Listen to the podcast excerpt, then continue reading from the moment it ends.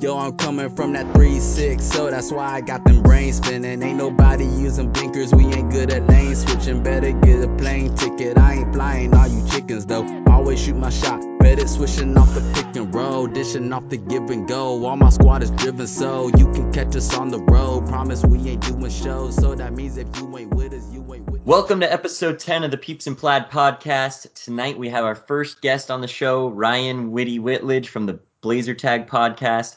We're going to be going over our recent games, starting with the homestand that started with the loss to OKC and including the last two games we had away to the Nuggets and the Kings. We'll talk about some trends we're seeing with the Blazers and some current events in the NBA. So, starting off, that game against OKC Thunder, uh, just narrowly lost that game. I was actually at that game. Uh, what were some things you guys saw in that one? Well, first and foremost, I want to welcome uh, Ryan here to the podcast. Thank you so much for coming on, man. Uh, we appreciate it. You're our first formal guest here, so we're excited to have you on and uh, soon to be hopefully the rest of your cast, man. All right. Well, th- thank you for having me. And yeah, those those buttheads, they all have lives. I'm the one that's just sitting here at home, so I guess I'll come on and hang out with you guys for a bit. well, we appreciate it. So yeah, I mean that OKC game, Dame had the 25. Aminu which I'm sure I'll, I'll, get into here through the course of the episode, um, had 15. So that was nice. That amount of uh, rebounds there from him. You know, Paul George poured on 37 points. Russ had 31. So when they when those guys combine for for an outing like that, they don't even really need anyone else to show up. So um, Schroeder and and Nerlens Noel threw in a 10 piece each for them. So uh, CJ missed the elbow pull up at the end of the game. So that was that's tough. You know, he's had two that I've watched here recently where I don't know if I'm just biased because I've seen Dame make them so many times, but I, I, just feel so questionable with a couple of these takes that I've seen him take down the stretch. He's made a couple, um, and that's just kind of how the game works at times. But I, I don't know. What did, what what did you see, Ryan, in that OKC game? Well, as far as with CJ taking taking that shot, I'm I've been very bullish on CJ this year, but I am not a fan of him being the guy in a late game situation. I mean, it, that's his bread and butter shot basically that that he ended up missing for that. But at the same point in time, I mean, you can go back and look at a bunch of other games where he's been at the free throw line late in games and he's clanked pairs here and there. So I, I understand that you can't run everything through Dame all the time, especially in that, because otherwise he's going to be a small guard in the trees of all five men. But right. uh, the the thing for me that that I liked at least with that OKC game is that Nurk coming off his historic game against the Kings, you know, Steven Adams is a lot more in his wheelhouse of a player that he, he matches up with. And so for him to still get, you know, 23 points or wait, hold on. Oh, oh 22. Sorry, looking at that wrong. 22 points and eight rebounds, you know, 14 shots, 30 minutes. I think he did an admirable job.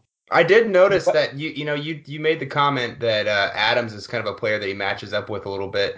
Um, I did notice that Noel gave him a little bit of issues off the dribble just because he was kind of a faster, you know, more laterally inclined uh, movement player. Um, but you know, 22 points is 22 points. So I don't know if that's still along the lines of what you were what you were um, mentioning with him still showing up. But I, I did you notice any any bit of lacking there? Uh, not not really. I mean, the only other thing that kind of stands out for me in in this game, and it's honestly the first stat that I look at whenever I go back and look at a Thunder game.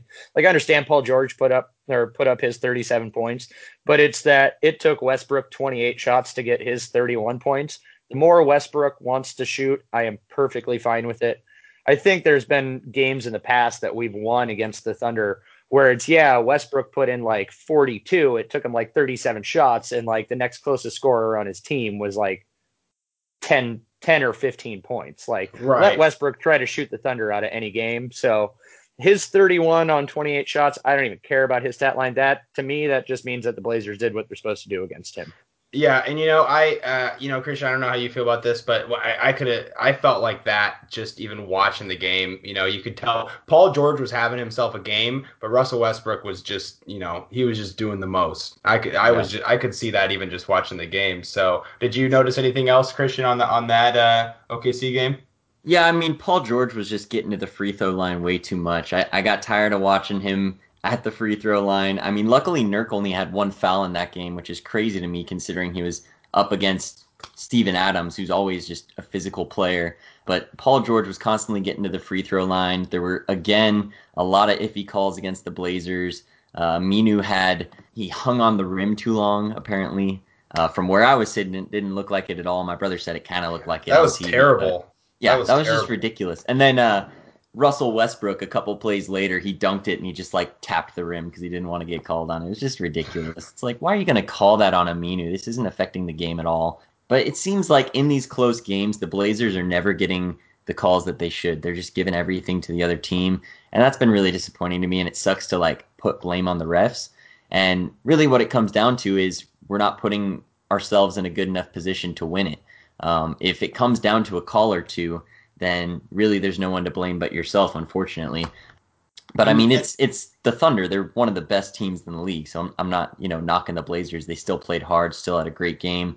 Uh, but yeah, I'd like to see Dame have the ball in his hands, taking the last shot, um, as opposed to CJ because Lillard time's what it's all about, and we live and die by Dame. So yeah, to maybe, so if oh. I if I could interject here for a 2nd mm-hmm. no, to to touch on that free throw thing, something that I've noticed a little bit with Portland is that, uh, and comparing it to other teams, is that other teams late in games with those foul calls, they're playing for the shot and not necessarily playing for the foul. And I noticed Portland playing for the foul a lot more than I do for the shot, and that I think has something to do with it. The refs are going to reward the aggressive basketball play of you you trying to score a basket and you get fouled in the process as opposed to you're just going to go at a guy to try to make him foul you right mm-hmm. right yeah and you know i've actually noticed that and and and i like how you you know kind of had that caveat. You said you know not quite as much as they're taking the shot because you know there are there are a lot of really great sets that we see out of you know the out of bounds pass. There from terry stotts that that he'll call but it seems like whenever there's any sort of chink in the armor right out of the pass, that uh, it, things break down, and that's the, that's exactly what it goes to. That's exactly what it goes to. And um, if it's if it's not Dame and it's somebody else, especially trying to get that call, that there it, it, feels like it will almost never be called in that situation. But it seems, but you know, like to your point, Ryan, it, it's it's something that is happening and happening and happening. So it's I'd be hard pressed to believe it has not been addressed by their coaching staff.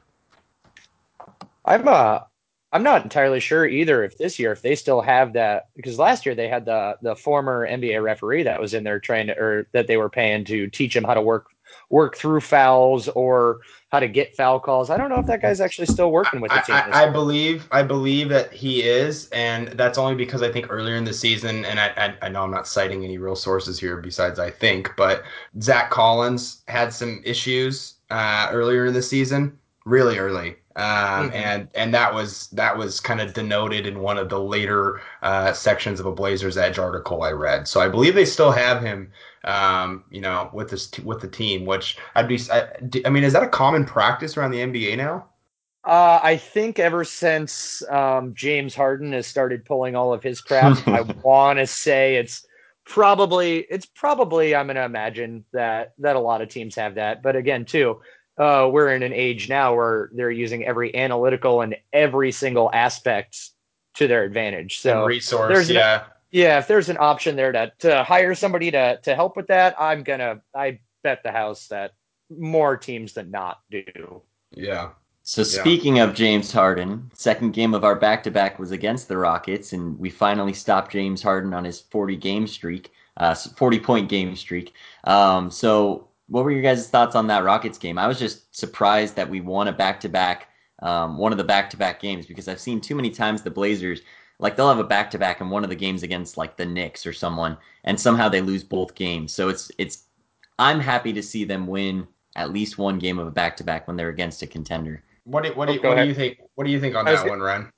I was gonna say my first thought with that is I absolutely hated Harden's last last layup attempt because he knew he was at 38 and that his 40 point streak was coming to an end, and I was never happier to see a shot clink off the rim than him yeah. missing that last one.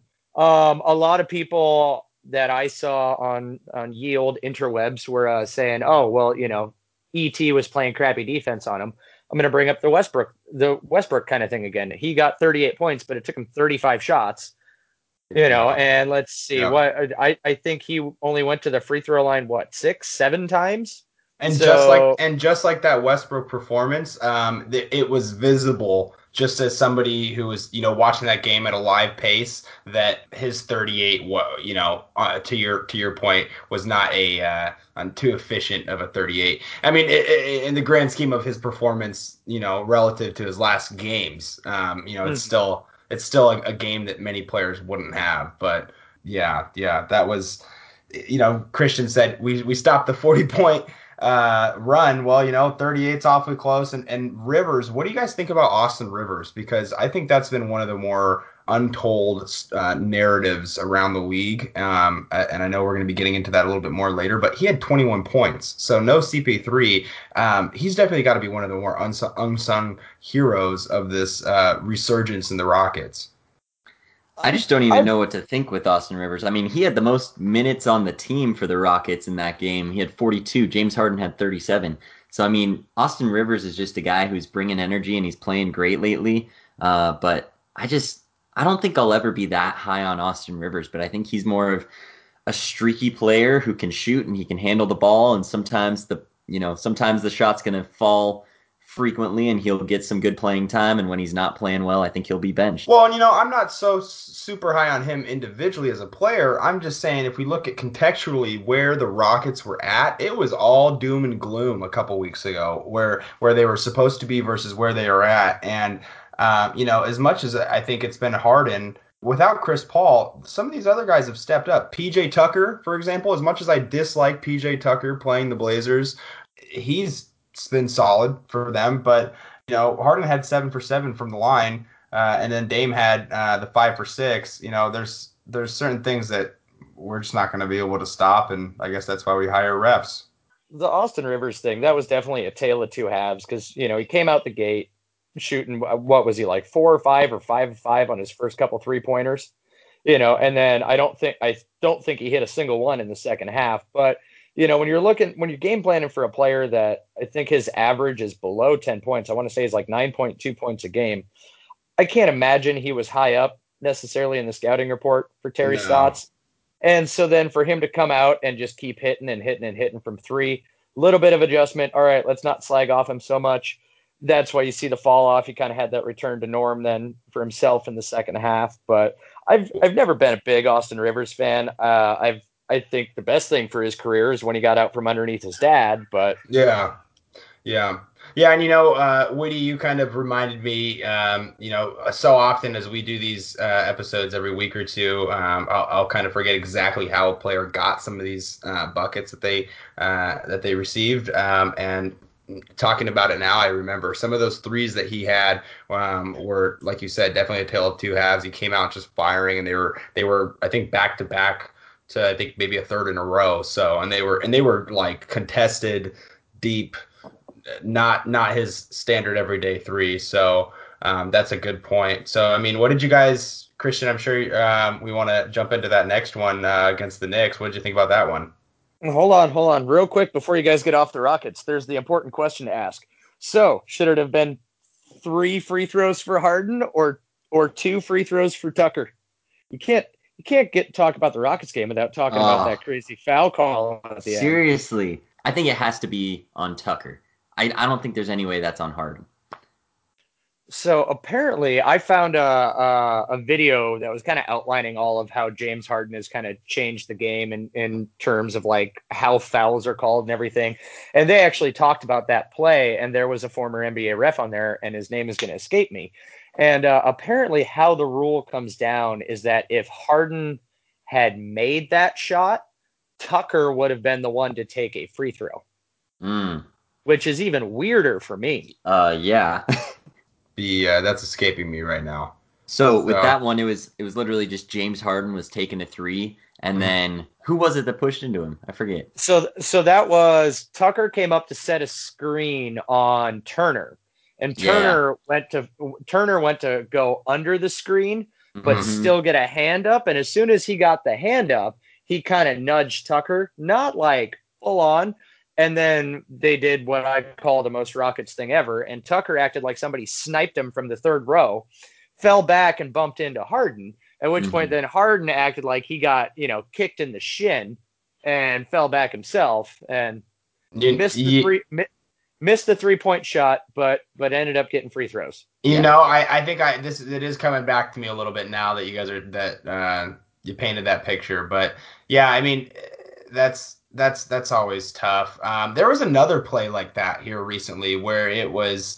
And, and I, maybe it will come up here in the games that to be covered, but I want to say it was against Charlotte, where a player was, you know, had bumped into the other team's same player who had caused the foul, and it's like, I guess if nothing else uh, from me on this topic, we'll definitely have to dive into, as you were talking about earlier, Christian, the the kind of player relations and team relations with the with the referees, um, and really how much of it is warranted. Um, I think uh, I don't know how. Uh, credible of a source this is, but in playing 2K, I just got the brand new 2K or whatever for Christmas. Yeah. we'll still have to get that matchup, but they talk about how the league had instituted a five point plan for uh, player referee relations or something along those lines. So um, I'm sure after we're done with our game recap, we'll we'll dive a little bit more into that. But just really really interesting stuff on on that front in the league this year. Yeah, and something I tweeted when someone tweeted about that whole situation. I said the next flop slash lean in shot that people are going to be working on because you know James Harden and Dame they're always working on leaning in on their shots to get a foul. The friendly fire flop is going to be practiced across the NBA. Players are going to be leaning into their own teammates to try to get some free throws. It's going to be ridiculous. Yeah, that's that's what I'm saying. I mean, Woody, have you seen that at all anywhere? Like, it, is is that is this new? What's going on? This is the first time that I've personally seen it in that iteration. Uh, I I think you see it a little more in in the general context when a player is going to fight over a screen for it. But leave it to James Harden to come up with new and creative ways to to find himself taking free throws and get to the foul line. And the only other thing that drives me nuts about it is I could have swore like three years ago the NBA came out and said that they were going to fine flopping. Yeah, Can anybody find me how much James Harden has paid into this fund? Because I'm going to guess it's nowhere near the amount that he needs to. Uh, you know, yeah. but let's let's take a moment of silence though for to to commemorate the I want to say the 2014 to 15 Clippers. Wasn't that like the worst flopping team in, in in recent history? It was like Blake Griffin, you know, when all those guys just first got together. That was like one of the worst teams. And that was when it was when it was at its peak in my opinion. Mm. Remember the double So- flop when two teammates flopped like simultaneously? Like I think it was LeBron and someone else. Yeah, I remember that. I'm now I'm wondering if it's if maybe it's going to sound blasphemous, but now I'm wondering if we're blaming the wrong person because you bring up the Clippers. One Sir Chris Paul was on that team, and now he's Uh, on the yeah. Rockets. So is Chris Paul just roaming around the league teaching everybody how to flop? And he's and he's uh he has a his reputation precedes him. So maybe let's uh let's keep an eye on that on that storyline right there. Mm. All right, so uh, let's get into that Knicks game. So the Knicks game, it was the second win in a row uh, at home. The Blazers won 111 to 101. One thing I noticed in this game, Enes Kanter hasn't been starting. They've been starting Kornet. That's the first thing I noticed too when I looked at the box when I reviewed the box score too, Christian. As soon as Like- I, as soon as I opened it up. I was watching the game and I'm like, Enes Kanter, that that dude can play. Like he's not the best player in the league, but he gets rebounds. He's a pretty good offensive center. And for some reason, they're starting Cornette over him. I don't know if they're like banking on their bench doing well because they're also not starting Hezonja, um, which I heard them pronounce Hazania, which I think would be awesome if that's how it's actually pronounced. It sounds just like lasagna, which you know my last name's even crazier. But uh, yeah, it's just crazy to me because Enes Kanter's like he's getting max money pretty much. They put Kanter at the four. I, I think every I don't I don't know if I want to say all the time, but I think when they run him and let's see who they like you said Herzonia, I might I I, might be think so. wrong. Yeah, I, only- I think he's strictly. I mean, I'm looking at their team right now, and it lists him as the only center right now. So I don't think he's really playing much power forward. Okay, never mind. Because Yeah. the only other reason I would say, just to play devil's advocate, is because Kevin Knox is at their listed as starting at their four, and if they're trying to develop him as a high draft pick, then I guess. But Yeah. uh, yeah, I, I don't I don't have it. I mean, do you have any insight to that, Woody? Uh, I have a strong disdain for Kanter, and I find it funny that he can't go on any of their London trips because he's afraid that he'll get poisoned by Hedo Turkoglu. That, like, I, yeah. You That have, to tell entire- us, you have to tell us more about that, uh, cause that whatever's going on with that, because I definitely Oh, want it's to learn more about that. So I, for one, I had zero clue that Hedo Turkoglu was apparently like the chief of staff for the president of Turkey. Yeah, like, crazy. that- you talk about a 180 after a professional basketball career.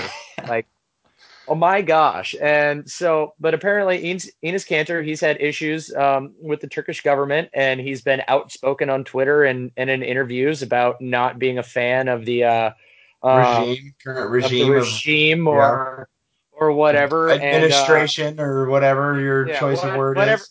whatever it is over there. And uh, apparently, actually, with him being outspoken, I think his dad actually got arrested yeah. and is serving like four years in jail for for uh, defam or defaming Defamation? comments against. Yeah, there we go. Couldn't couldn't think of the word.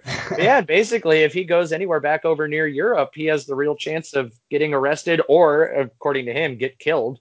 Hmm So, because there's a massive assassination plot out against him. I don't know. The whole thing's just BS crazy to me. So- God bless America. You can say what you want about all the politicians, and you know you'll get some flack, but nothing that serious.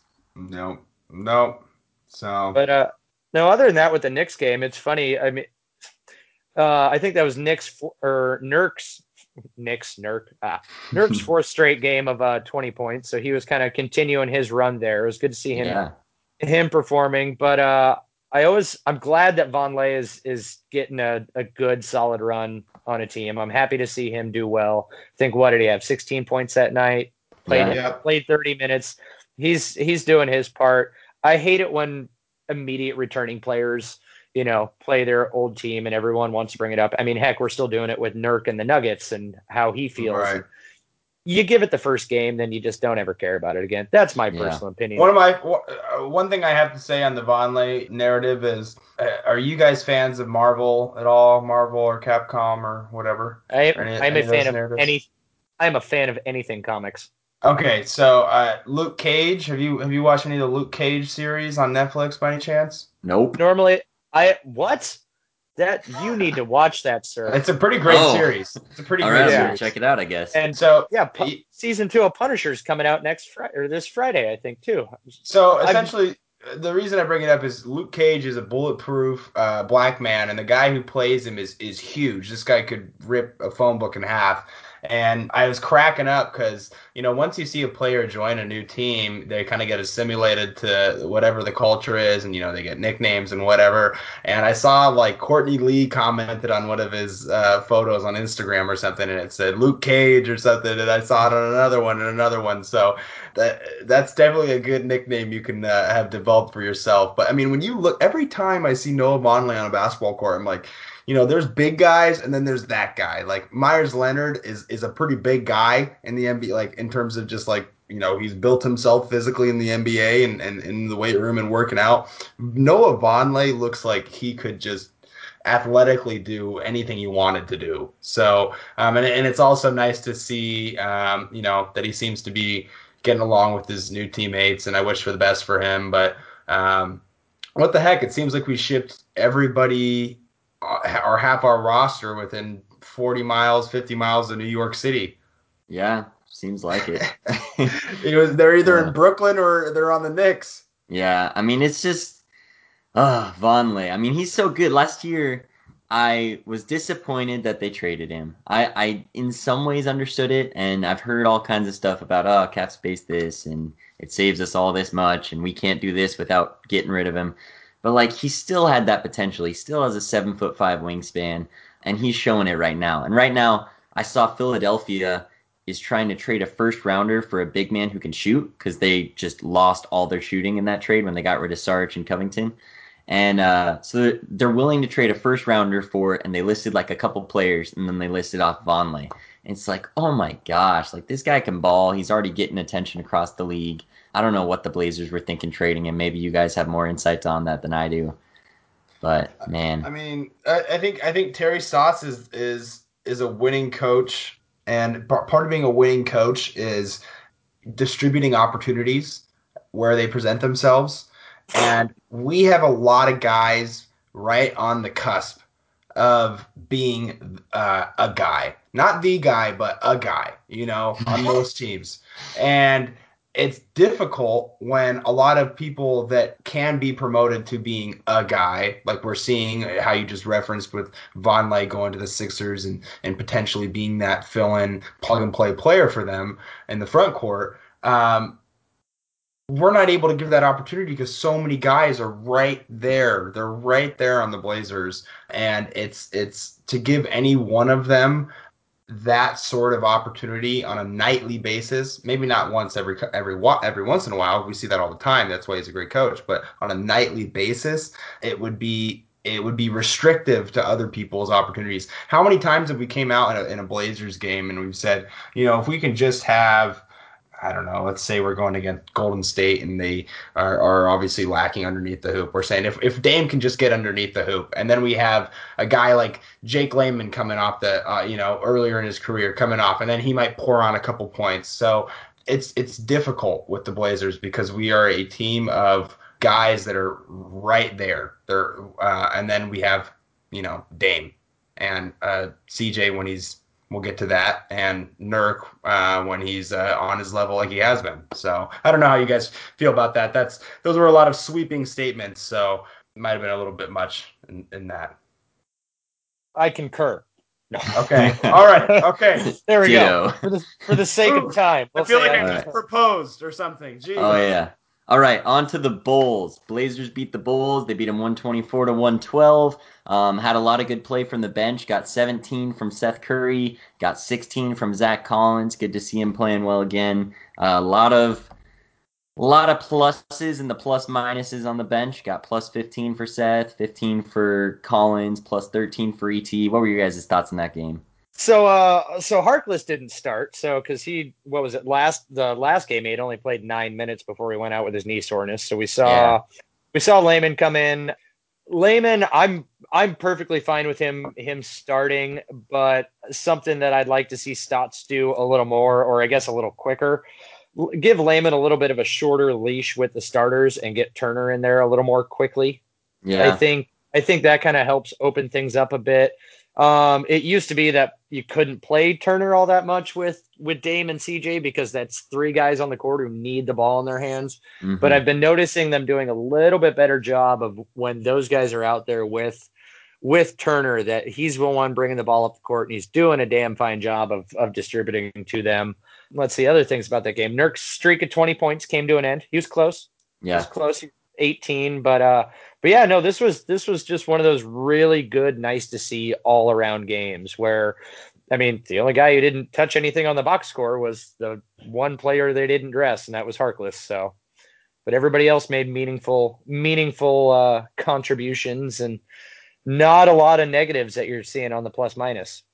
Yeah, yeah, I think any, I think anytime you play the Bulls and uh, you keep LaVine under 20 points and Wendell Carter is their leading scorer, I mean that's that might change here in the coming years. But anytime you kind of stay within the confines of those descriptions, you're gonna have a pretty good chance to win. The, I mean, their game plan, as far as I'm concerned, or as I've heard, and uh, I've I've been kind of lacking watching games around the league, is really just LaVine and then Markkanen as being a um, exploding player um, and, onto the scene here in the NBA. Uh, Kris Dunn, I, I, think, is solid. I've really liked watching him, it's even what he did uh, with Minnesota. But um, and he had he had a nice uh, 15 point outing there with them. But the only person to eclipse 20 for them was uh, Wendell Carter. And they're the type of team where their philosophy, as far as I'm concerned, is just outscoring you. So if if they're gonna let if they're only gonna be putting up 112, as as high scoring as that might sound in decades past, that is uh that's not much by I think their standards and, and their strategy. So our 124 was definitely enough in that game. Yeah, and and I'm gonna correct you on something you said there. Uh-huh. Uh, anytime you play the Chicago Bulls, period, you have a chance to win. You should be winning that game. I mean, this team they're they're tanking. I mean, it doesn't matter yeah. who's playing well. I mean, they got some good players. They got some guys who can score. They got Lauri Markkanen. He's you know Dirk 2.0 hopefully for them. But this team, I mean, I'm gonna bring up again, Zion Williamson. They're not the front runners for him right now. I mean, the Cavs, they're just they don't have any good players. They got Kevin Love, and he's been injured all season. So the Bulls actually have some players that they want to see develop and play really well, but they're not trying to win this season. So we're we need to win those games, like the games against the Bulls, and you expect to win, and we did. So um, yeah, I'm really happy to see that. Uh, you guys ready to move on to the Hornets game? Yeah, I mean, the only other thing I would say, and about probably the more hyperbolic thing I'll say this episode is, I would just love to see Zion Williamson go to the Cavs and just completely, you know, live up to the hype and just really be uh, a light where they thought there was just going to be darkness. Um, I think that would be beautiful, and I think it would be. Um, I think it would be awesome for that fan base. So I think um, that is horrible horrible, horrible. I he can go anywhere but the Cavs. Dan Gilbert will have had to have sold his soul if somehow he ends up with another draft, first round pick. He gets he gets LeBron James, then he loses LeBron, gets him back. All is good. They get a title, and then you're going to be without him for one season before you get who many believe is the next transcendent superstar of the NBA. Mm-hmm. No, that is not fair. I suppose. But, I suppose. Anyone okay. but the Cavs. Okay. Okay. Okay. Okay. I suppose, considering the other franchises in question, I would reconsider that, especially living in the Phoenix, Arizona uh, area yeah. as I do. I want him on the Suns. I want However, Zion and Devin Booker going crazy. You just, I'm sorry, guys. You gotta, you gotta. Anytime you think, you just think of a Cleveland, like someone who lives in Cleveland, like you gotta they gotta have something. They gotta have something. Like if you live in new york you got you have so much. If you live in phoenix it's beautiful down here. I can tell you that myself. But man i mean they got like the greatest finals win in history. Game seven right there. That's like top 10 all time. That was amazing. So they can live with that. I'll take a championship in portland now. Man yeah, how about the charlotte right. game the charlotte that's game a, so i was supposed I to at that in the game. third quarter yeah yeah that, that's smart I didn't watch the game. I was listening to the game. I was gonna go to the game. Gave the ticket to my mom so she could go to the game with my dad. I was driving for Lyft that night. Drove a guy to the game who is from South Carolina, and he's like, "Oh yeah, Kemba Walker, let's go." And this game, it's it's not like it's not like the Bulls game. The Charlotte Hornets are a decent team. Uh, a lot of ups and downs, but Kemba Walker's just been on a tear this season, so it was great to just dominate all game. It was, you know, had a huge lead at halftime. I think it was like seventy to forty-one yeah, 70 to 50. Yep. Uh, no, 49. That's it. Um, so yeah, I mean, it was just awesome to win throughout. It was the probably the most complete game they've had. That and the 76ers game a couple weeks ago. But what were your guys' thoughts on that one? Well, Kemba, I, I tweeted this on our Peeps and uh, Peeps Implied uh, Twitter account. Um, Lamar Hurd had said that Kemba Walker is like top three in the league in unassisted baskets. Uh, not as not in the traditional sense of uh, the basketball term and assists, but no screens, no uh, you know, mm. no traditional assists. Uh, you know, top three. So this guy is just like an ISO machine. I think Kyrie was obviously included in that uh, same sentence. Um, but we watched just like uh, the previously mentioned games where we watched Russ and Harden kind of um, you could you could just feel that they were doing too much. You know, I don't even I'm not even going to say Kemba had the benefit of putting on the numbers and the points that those previously two mentioned players did, but you could still get that same feeling of he was doing too much. You know, he um, early in the game uh, he was he was losing the ball to to Nurk, you know, and in in in out on the perimeter uh, in some of these easy pick and roll uh, transitions. So they just looked off, uh, in my opinion. And you know they didn't have at least from what I'm seeing here a player that eclipsed 20 points for them. You know, Kemba was the leading scorer for them at 18 this was definitely one of those games where it's like right off the bat, like you just you got a sense that the basket never looked bigger than it did for everybody in Portland. Just everything went right. It was a perfect storm of a game. It's good to have those kind of games every now and then in a season where it's just like, okay, it's our night. Doesn't matter what the hell we do, it's going to go our way. So that was nice to see. The uh, the triple double thing that Nurk was chasing at the end. Yeah. I'm not I'm not a fan. I'm not a fan, especially when the guy is already prone to getting hit and smacked and falling around all over the court. No, just you he, he just had his his giant game against the Kings. He shouldn't. We shouldn't be chasing a triple double there. Sit sit him down. He should have sat. Yeah, a little gimmicky. Yeah. Yeah. Speaking of triple doubles, who's getting a triple double first? Lillard or Nurkic? Oh, yeah. You're are you stealing this from a Rip City report? if Am I? correctly? You No. are. You are. They got, I'm inadvertently because I do not unless- listen to Rip City Report. Okay. 'cause okay, this, okay, all right. this this question was asked of them on their uh, on their last uh, episode, I believe. So okay, I'll I'll take your word for it. That- Yeah. But uh, um, uh, if you look at the numbers, uh, Nurk is going to probably end up getting there first. I think Dame's had. Oh, I he's his rebounding is not always there. I mean, he's not even averaging the double double on the season. So Mhm. Nurk, I believe, is. I'm or if not, he's damn close. So Yeah. my my vote there is going to go to Nurk. He'll see it first. I think Yeah. I think just age considered versus how close they are. Dame's been in the league much longer, and it's yet to eclipse that uh, milestone. Whereas you know it's been a question for Nurk multiple times. Is it? I think he's 22. Yeah, I, I would probably say Nurk. You know, especially by the time he's Dame's age. You know, Oh, he's 24 now.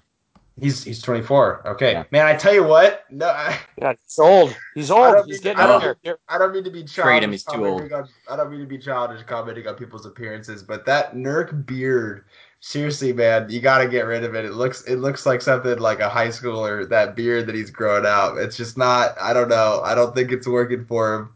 I, I have no comments on facial hair. I can't grow anything. So, uh, it just it's it's hey one thing i noticed and this might be a reach but one thing i noticed was you know how dame and this is just an observation dame has uh dame has a fade um i don't know if i'm i'm super into into barbershops i you know I'm, I'm best friends with my barber i think i think it's an art but dame has a dame has a mohawk kind of like bald fade and him and Nurkic are actually kind of like best buddies on the team. And when Nurk first came to Portland, he kind of just had this like you know. He didn't even really have a fade of any sort. He just had his regular haircut or whatever, and then he pretty much has the same haircut as Dame, and it's pro- it's progressively gotten closer and closer through the last two years I've watched to a point now where if you look at if you look at Nurk's haircut, it's essentially Damian's, only he's got his, you know, whatever's going on on top. But on the back, he's got the same like mohawk as Dame. So those hmm. guys, I, I, I, I- I don't mean to uh, ooze over the Brooke Olzendam narrative that I think she presses a lot as well. But those guys are best buddies, and I think, uh, I think that's just, if if nothing else, a, a testament to how uh, Nurk is is learning from him, even as a front court player in the league. yeah. I have I have zero qualms with Nurk's beard. Nurk can grow that thing out. I think he should get the Kaman beard going. Mm. Full on, full on Portland giant hipster beard. Oh beard. man! Oh man! Plus, plus, if we're gonna if we're gonna talk about f- facial hair of centers, the one thing that should never ever ever come back is is a Meyers Leonard mustache. So But the Uh. but the layman but the layman uh, narcos stash should definitely come back. That was that was a good choice. Didn't he go? He went off that game. Too. yeah, he did. Yeah. Oh man. So how about that Nuggets game, huh? Number one seed Oh. Nuggets. Oh, those Nuggets. Man, Blazers lost it by three. I was at the game earlier this season where they missed the game winner against the Nuggets. And uh, this one, they shot to try to tie it right at the end, and they missed that one too. So, I mean, it's just, it's it's tough, but the Nuggets are a one seed currently. Uh, they're in the first place. Will Barton is still, like, he, he finally came back, but he's been injured and he's being eased back into the rotation.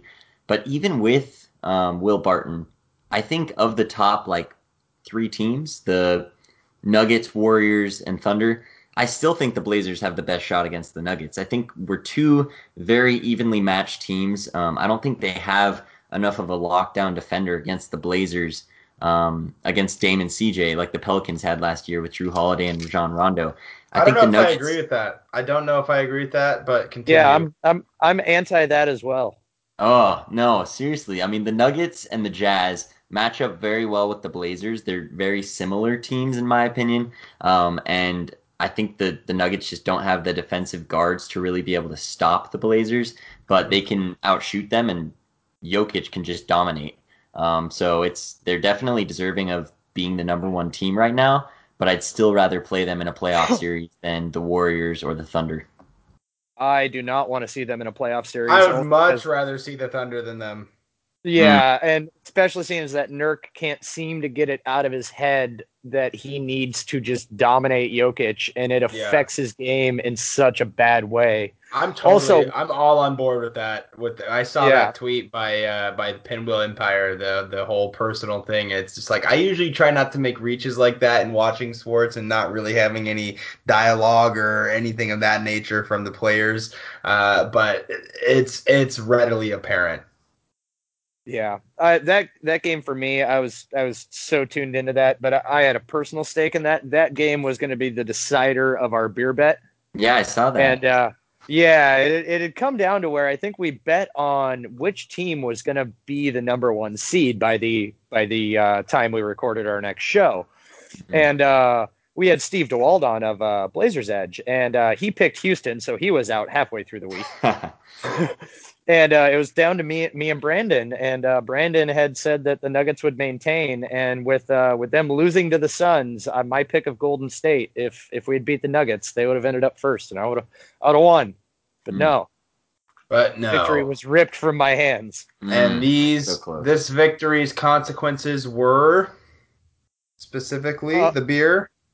Uh, so I think well, Steve owes Brandon his six pack of uh, I want to say it's a Great White. I don't know. I think that's his wife's beer. He's now sharing his beer bet winnings with his wife, so she gets she gets a say in it. So the rest She's of like- us we hoard it we hoard it all for ourselves. We included the wives in on our season long beer bet this year. So there for you the win go. totals. the, They're like, the, the winning the winning wife gets a bottle of wine from each of the losers. So yeah, I I like figured that. they should be happy with that. But I like that.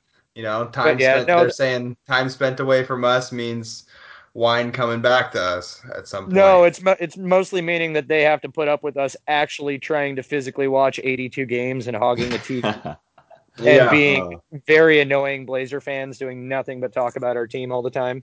Yeah. Let's So- let's give. it- I'm gonna give myself a, a, a pat on the back for just being uh this being just someone who tries to watch nearly every game of an NBA season as as opposed to like an NFL team like an 83 game or you know what you know who I have respect for avid MLB fans. How are you about Oh, to watch it? How many how many games are in an MLB season? 162. 162. No, sir. No, thank you. I would not be that kind of fan. This kind of I of can't fan even that I watch am. an entire playoff series in the MLB. It's ridiculous.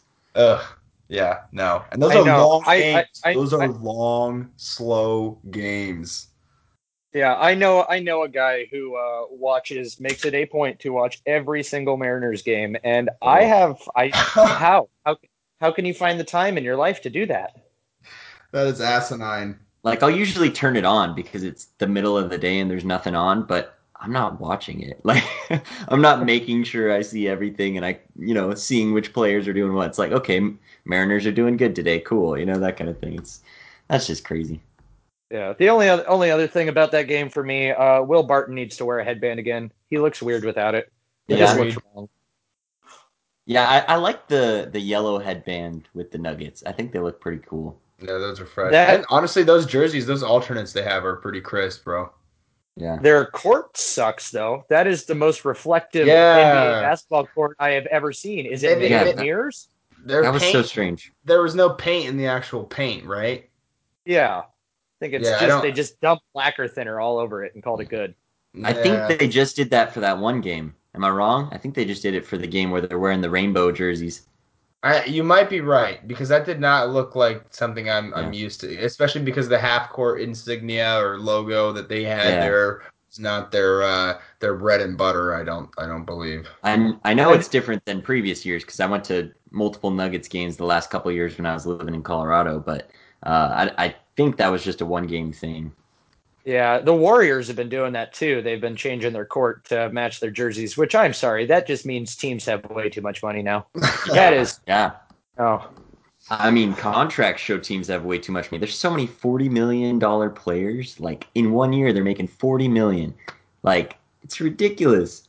Steph Curry's gonna make Hold on. like forty five million three years from now. yeah, but everybody that doesn't play for the Wizards that's getting that kind of money is probably deserving of it. So Is Well, it bad? Is it bad? The relatively first thing I thought. The first thing I thought of wasn't like a big mansion or a fancy car. It was just like having a sauna in my own house to just like sit in, in a sauna. My back's so sore, man. I would love to just have a sauna just to Oh stretch out and oh wow. That that's that's what forty million dollars can get you. I want a sauna in each wing of my mansion. You know that's forty million dollars. Are you kidding me? What is that even? That's that's one year. And that's not even not- your that's not even your brand money. Most NBA players make the majority of their money off of shoe deals. Yeah, God, I, I'm weird. My uh, if if I ever had that kind of money, my house it wouldn't be a mansion. I am totally well, it technically kind of would be, but I'm totally one of those people that would go find a silo in the middle of Kansas and just pimp that thing out like those underground bunkers that you see people flip. That would be my that's my dream house. Yeah, man. Wow. Or you know, hey, uh, I would say if you haven't, uh, Northern Arizona is a beautiful place, and that's there's a lot of like, um, what do you, what do they call them? Uh, the preppers, uh, people Yeah, that just do go out. the yeah, doomsday preppers. Yeah, you know, but like you can go out in the you can go out in the middle of, of nowhere out there, and it's it's not it's not like the Northwest where when you're remote it's just rainy and mo- you know moss grows on your roof. It's it's it's a dry, you know, it's a beautiful like almost redwood pines type thing. So Yeah, I don't know. I definitely Yeah. need more scenery than Kansas. That's for sure. or underground. Yeah, did you say underground underground. It has long been it has long been What a dream the- of mine that if I ever had the money to go and get like buy those old Yeah, like World War II bunkers that are all just sitting there. They're actually you can get online and look at the listings. They're surprisingly cheap, but just the cost of them comes from like half of them are flooded, so you got to like pump it out. Now, but, That's but gonna- just get one is- of those. just for your information, Woody, this is gonna be part of we we usually do two to three different phrases for our titling in each of our episodes. It's gonna be Mhm. underground in Kansas is gonna be definitely one of them for Mm. this. So if, um, if I ho- can contribute anything to the show, I'm glad it is. It is my love of underground bunkers. Oh yeah, all right. awesome. All right. Anything else on that Nuggets game? Uh no. All right. So Blazers Kings in Sacramento. We beat them in Sacramento just a couple weeks ago on New Year's Day. Nurk had his dominant five by five, uh, but we lost this one. It was it was pretty close, but it was uh it was rough. There was a lot of Iman Shumpert in that game. Well, do you, do you think that they circled Nurk and said maybe guard him if you look at his stat line? Like Yeah. you know, last game. Let's make sure that doesn't happen. Hey, Again. hey! Remember when he uh, eclipsed uh, Wilt Chamberlain's uh, twenty by twenty, uh, nearing five by five, and actually got it? Yeah, we, we should we should we should d up on him this game. yeah. So But uh, 35 from Lillard, that's impressive. Six points for McCollum. Hey, look, he finally re- regressed to what I call his norm. Six from McCollum and six from Nurk, and somehow we were still within eight. So that that's says something. I don't know. Blazers were playing hard. They just, uh, man, Yeah, I mean, uh, uh, what do you guys think uh, between? What do you guys think about the De'Aaron Fox, uh, Buddy Hield, Most Improved uh, Player uh, debate? I had seen something on like it was like Snap, one of those cheesy Snapchat uh, Bleacher Report updates or something, talking about who's slideshows who's going to be the most improved player. Um, but they had they had made a, a decent point and said that you know De'Aaron Fox was a sophomore player, um, and typically sophomore players are accounted for as not as just being uh, you know, prone to improve, which I found a little bit ironic because there's also that stereotype of the sophomore slump. But um, Buddy Hield, I believe, a third year player here, right? Third year, Mhm. I, I think. Yep. Um, you know, he had 19. He was their leading scorer. Um, I, I also really love uh, Bogdan, but he's um, not really so much in this discussion of MIP. But um, what do you think? Do you guys? I mean, De'Aaron Fox is a fantastic player, and I think largely has been performing at a, a better level than he did that game. Um, but you know, Christian, I know that you we had did some predictions about um, some of those award uh, candidates earlier in, in in this season. So curious to hear your guys' thoughts on that. you know, I need to do a little more research on that to to figure out Buddy Hield, De'Aaron Fox. I honestly, I can't take Buddy Hield seriously ever since their owner said he's the next Steph Curry. Like literally every time I see Buddy Hield or his stats or anything, I'm like, nope, still not oh. Steph. Literally, that's all I think of. Yeah, that's that's a that's a little bit. That's definitely a superlative for sure. that's all I think about. I mean, De'Aaron Fox, he's he could be a top five point guard in the league a few years from now.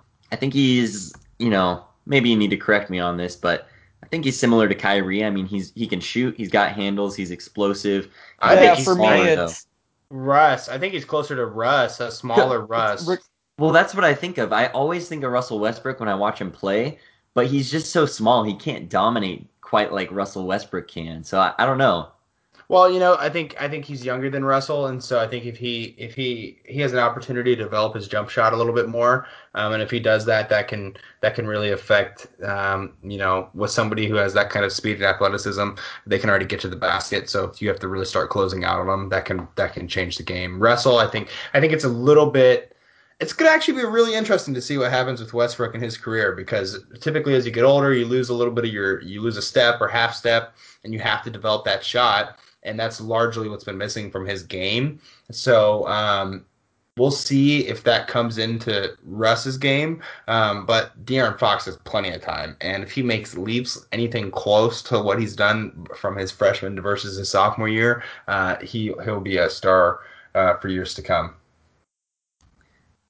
Yeah, I, I just uh, I definitely got to do a little more research on them, see how they're doing before I give an opinion on the most improved player situation. But I mean, they're he's playing great and he's leading a Sacramento Kings team that should not be doing this well.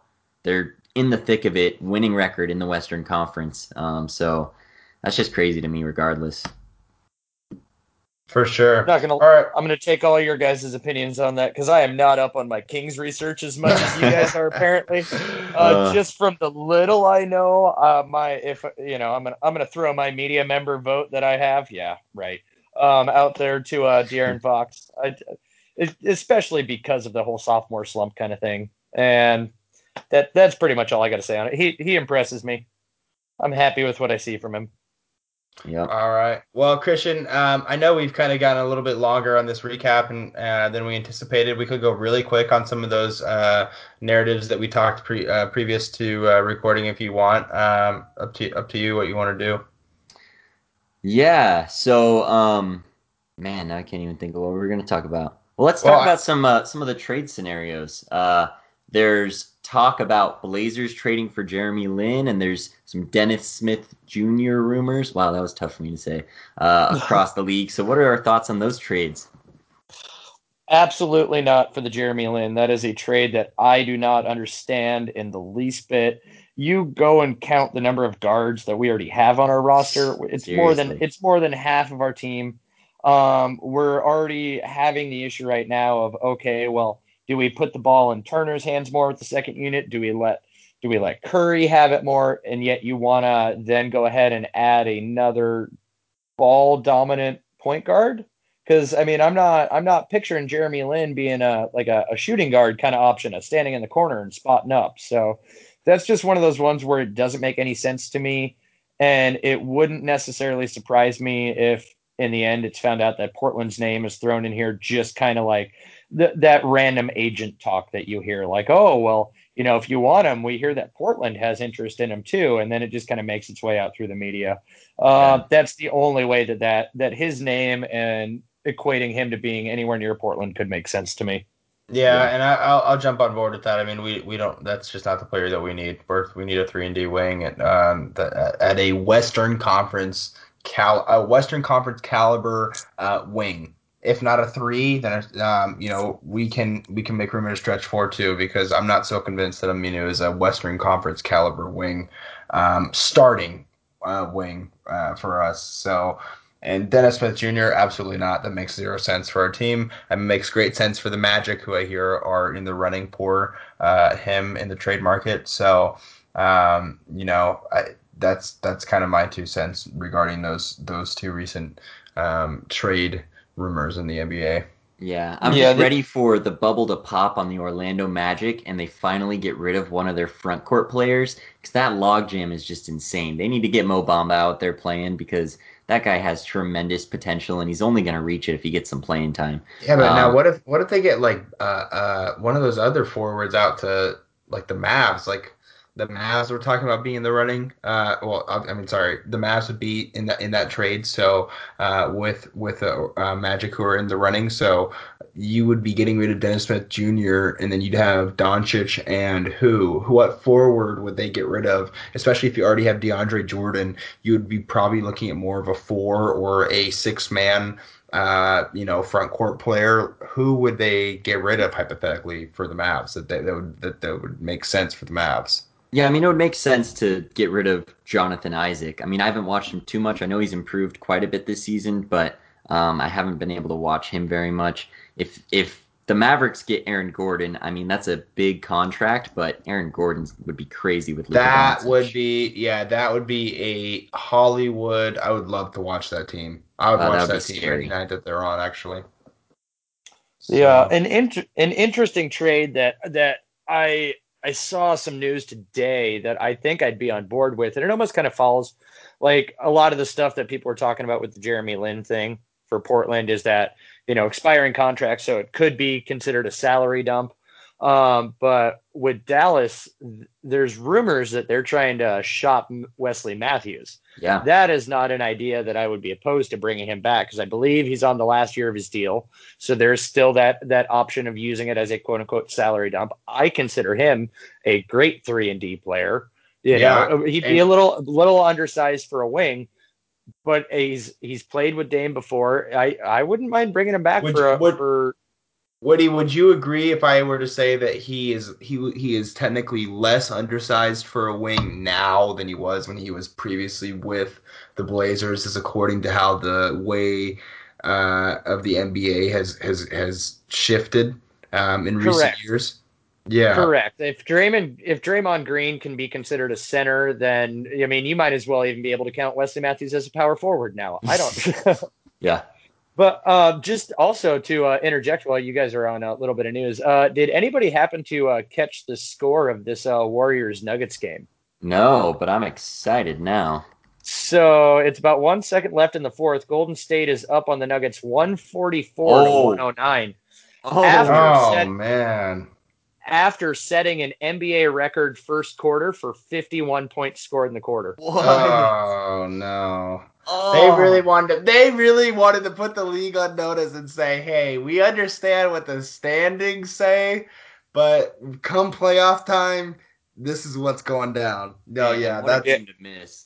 Oh, But yeah, after the first quarter, Warriors led 51 to 38. goodness. Wow.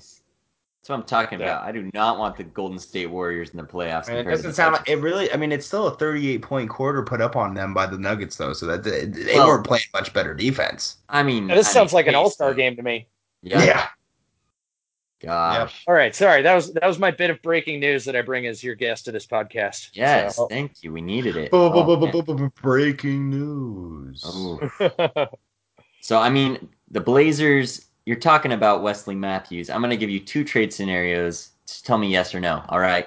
If we trade straight up one for one, Evan Turner for Wesley Matthews. uh, oh, what what hurts is that last year you could have said Evan Turner for a taco, Yeah. and I would right. and I would have I would have done that in a heartbeat.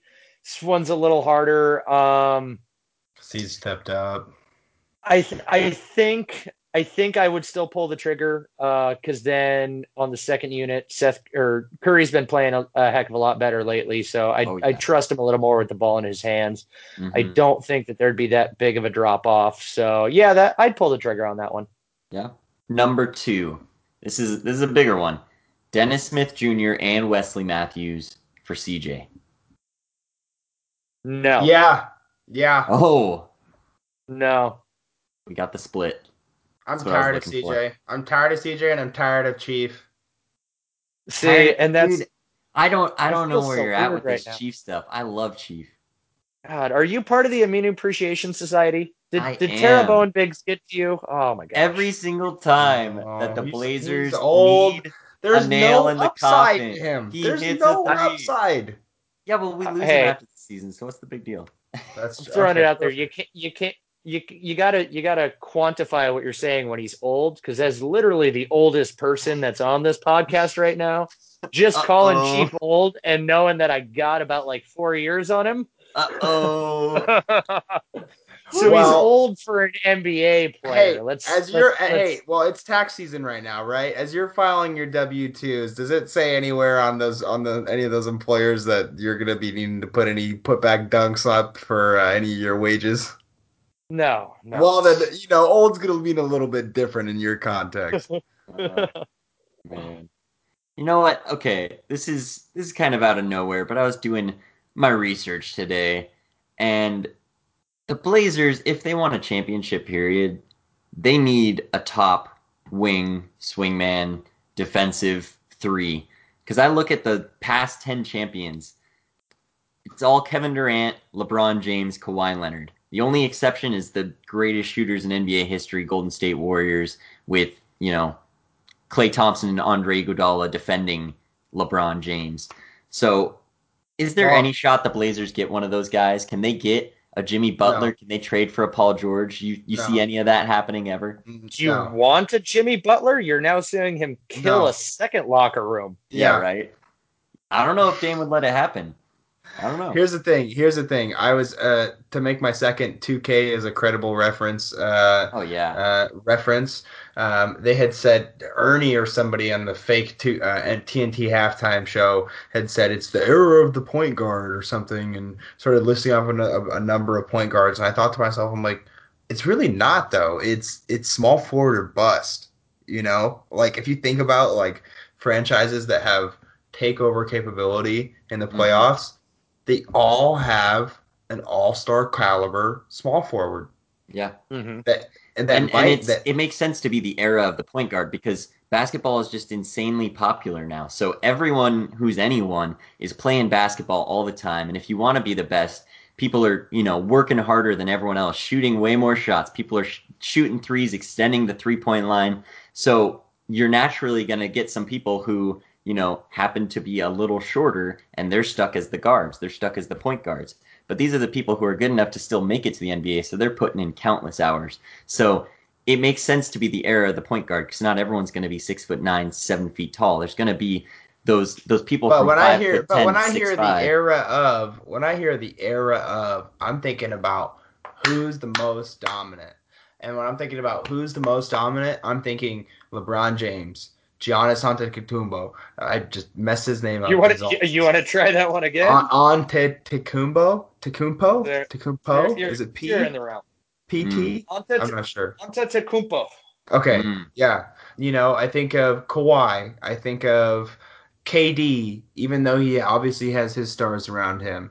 Um, you know, a lot of people like to say that DeMar DeRozan is a two, but I think a lot of the times he plays a three. Um, I think that it's I think it's definitely the era uh, the, the era of a small forward to be dominant in today's game. Um, but I get what you're saying. Um, the way the game is going in terms of people getting into the NBA, um, it's it's going towards a point guard's game.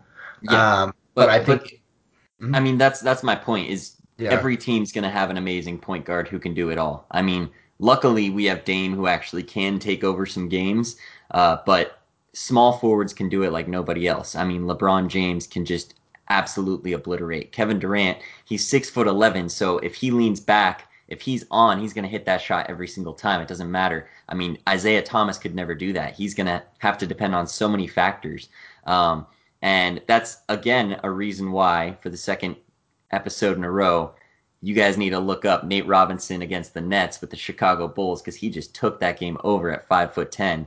Anyway, you, need to be a bigger player if you want to be able to consistently win games. Because Damian Lillard, if he wants to take over, he has to hit all of his shots if he wants to beat LeBron James and the Lakers or Kevin Durant and the and the Warriors. You know, it's just it's a it's a big man's game. Um, but the small forwards, man, they got explosive, crazy muscular bodies. They they can defend anyone on the court. It's just they, they can do it all.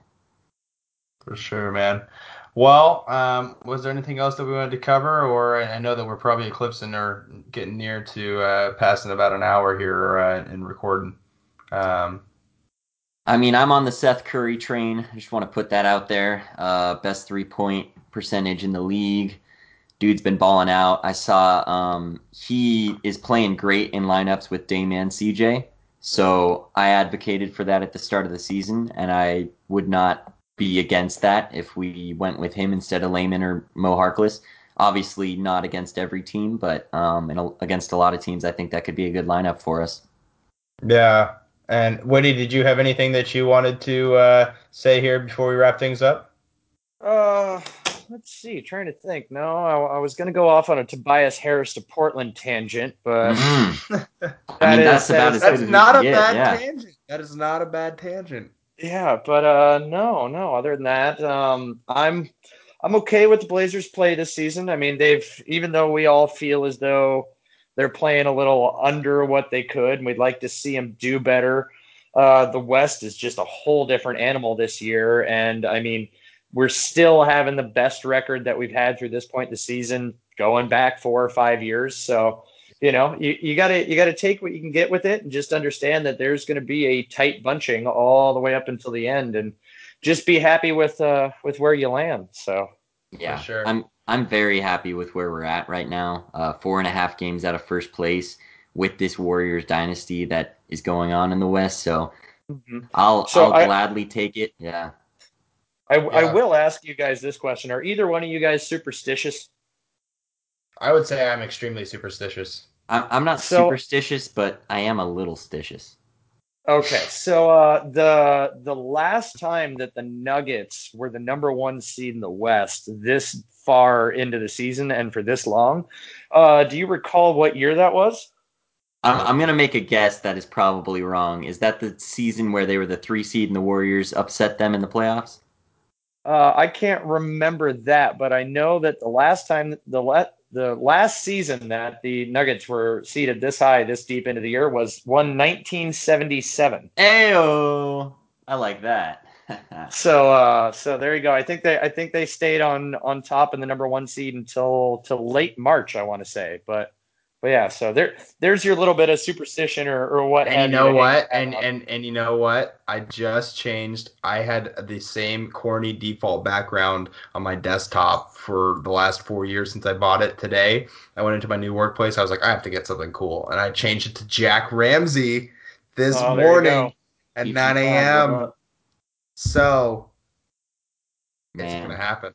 And this year we got a big man who's breaking records. Bill Walton, yep. 77. Anything can happen. There you go. Well, let's just hope he doesn't break his knees along the way, too. Uh oh. Okay, I'm knocking on wood right now. Uh oh. Found my desk. All right, Woody. Well, thank you so much for joining us, man. Uh, thank you for your time, uh, and we look forward Thanks to having me. Yeah, dude. Hopefully, we'll be able to get the rest of your guys on here uh, here soon, and um, yeah. So, thank yeah, you. Honored to have you as our first guest on the show. It was uh, am I the first? Am I the first guest ever, or the first guest ever? Ever. Well, I'm going to let you know. It's nothing but up from here. You can oh. only do better than me. There oh, you go. uh, all right, man. Well, as always, guys, you can find us at uh, Peeps and Plaid on uh, you know pretty much any major platform. Um, I mean, not on LinkedIn, but uh, Twitter, uh, Instagram. Catch us on uh, Tumblr. Yeah, no, not on Tumblr. you, guys, uh, you guys got a Bumble con or yeah? Where's, where's our Tinder? We're gonna we're gonna start dating other podcasts. On, uh, so, so yeah, if you guys want to recommend, we're gonna yeah, make well. our own app for podcast dating. Yeah. So, but yeah, so check us out. Uh, Google Podcast, iTunes, uh, Anchor FM. so yeah, thanks guys. Thanks for listening to episode 10 of the Peeps and Plaid podcast. Another thanks to Woody from Blazer Tag for joining us. Check out Blazer Tag Podcast. Follow them on Twitter. Check them out on pretty much any major podcasting platform. You can find their information in the episode description.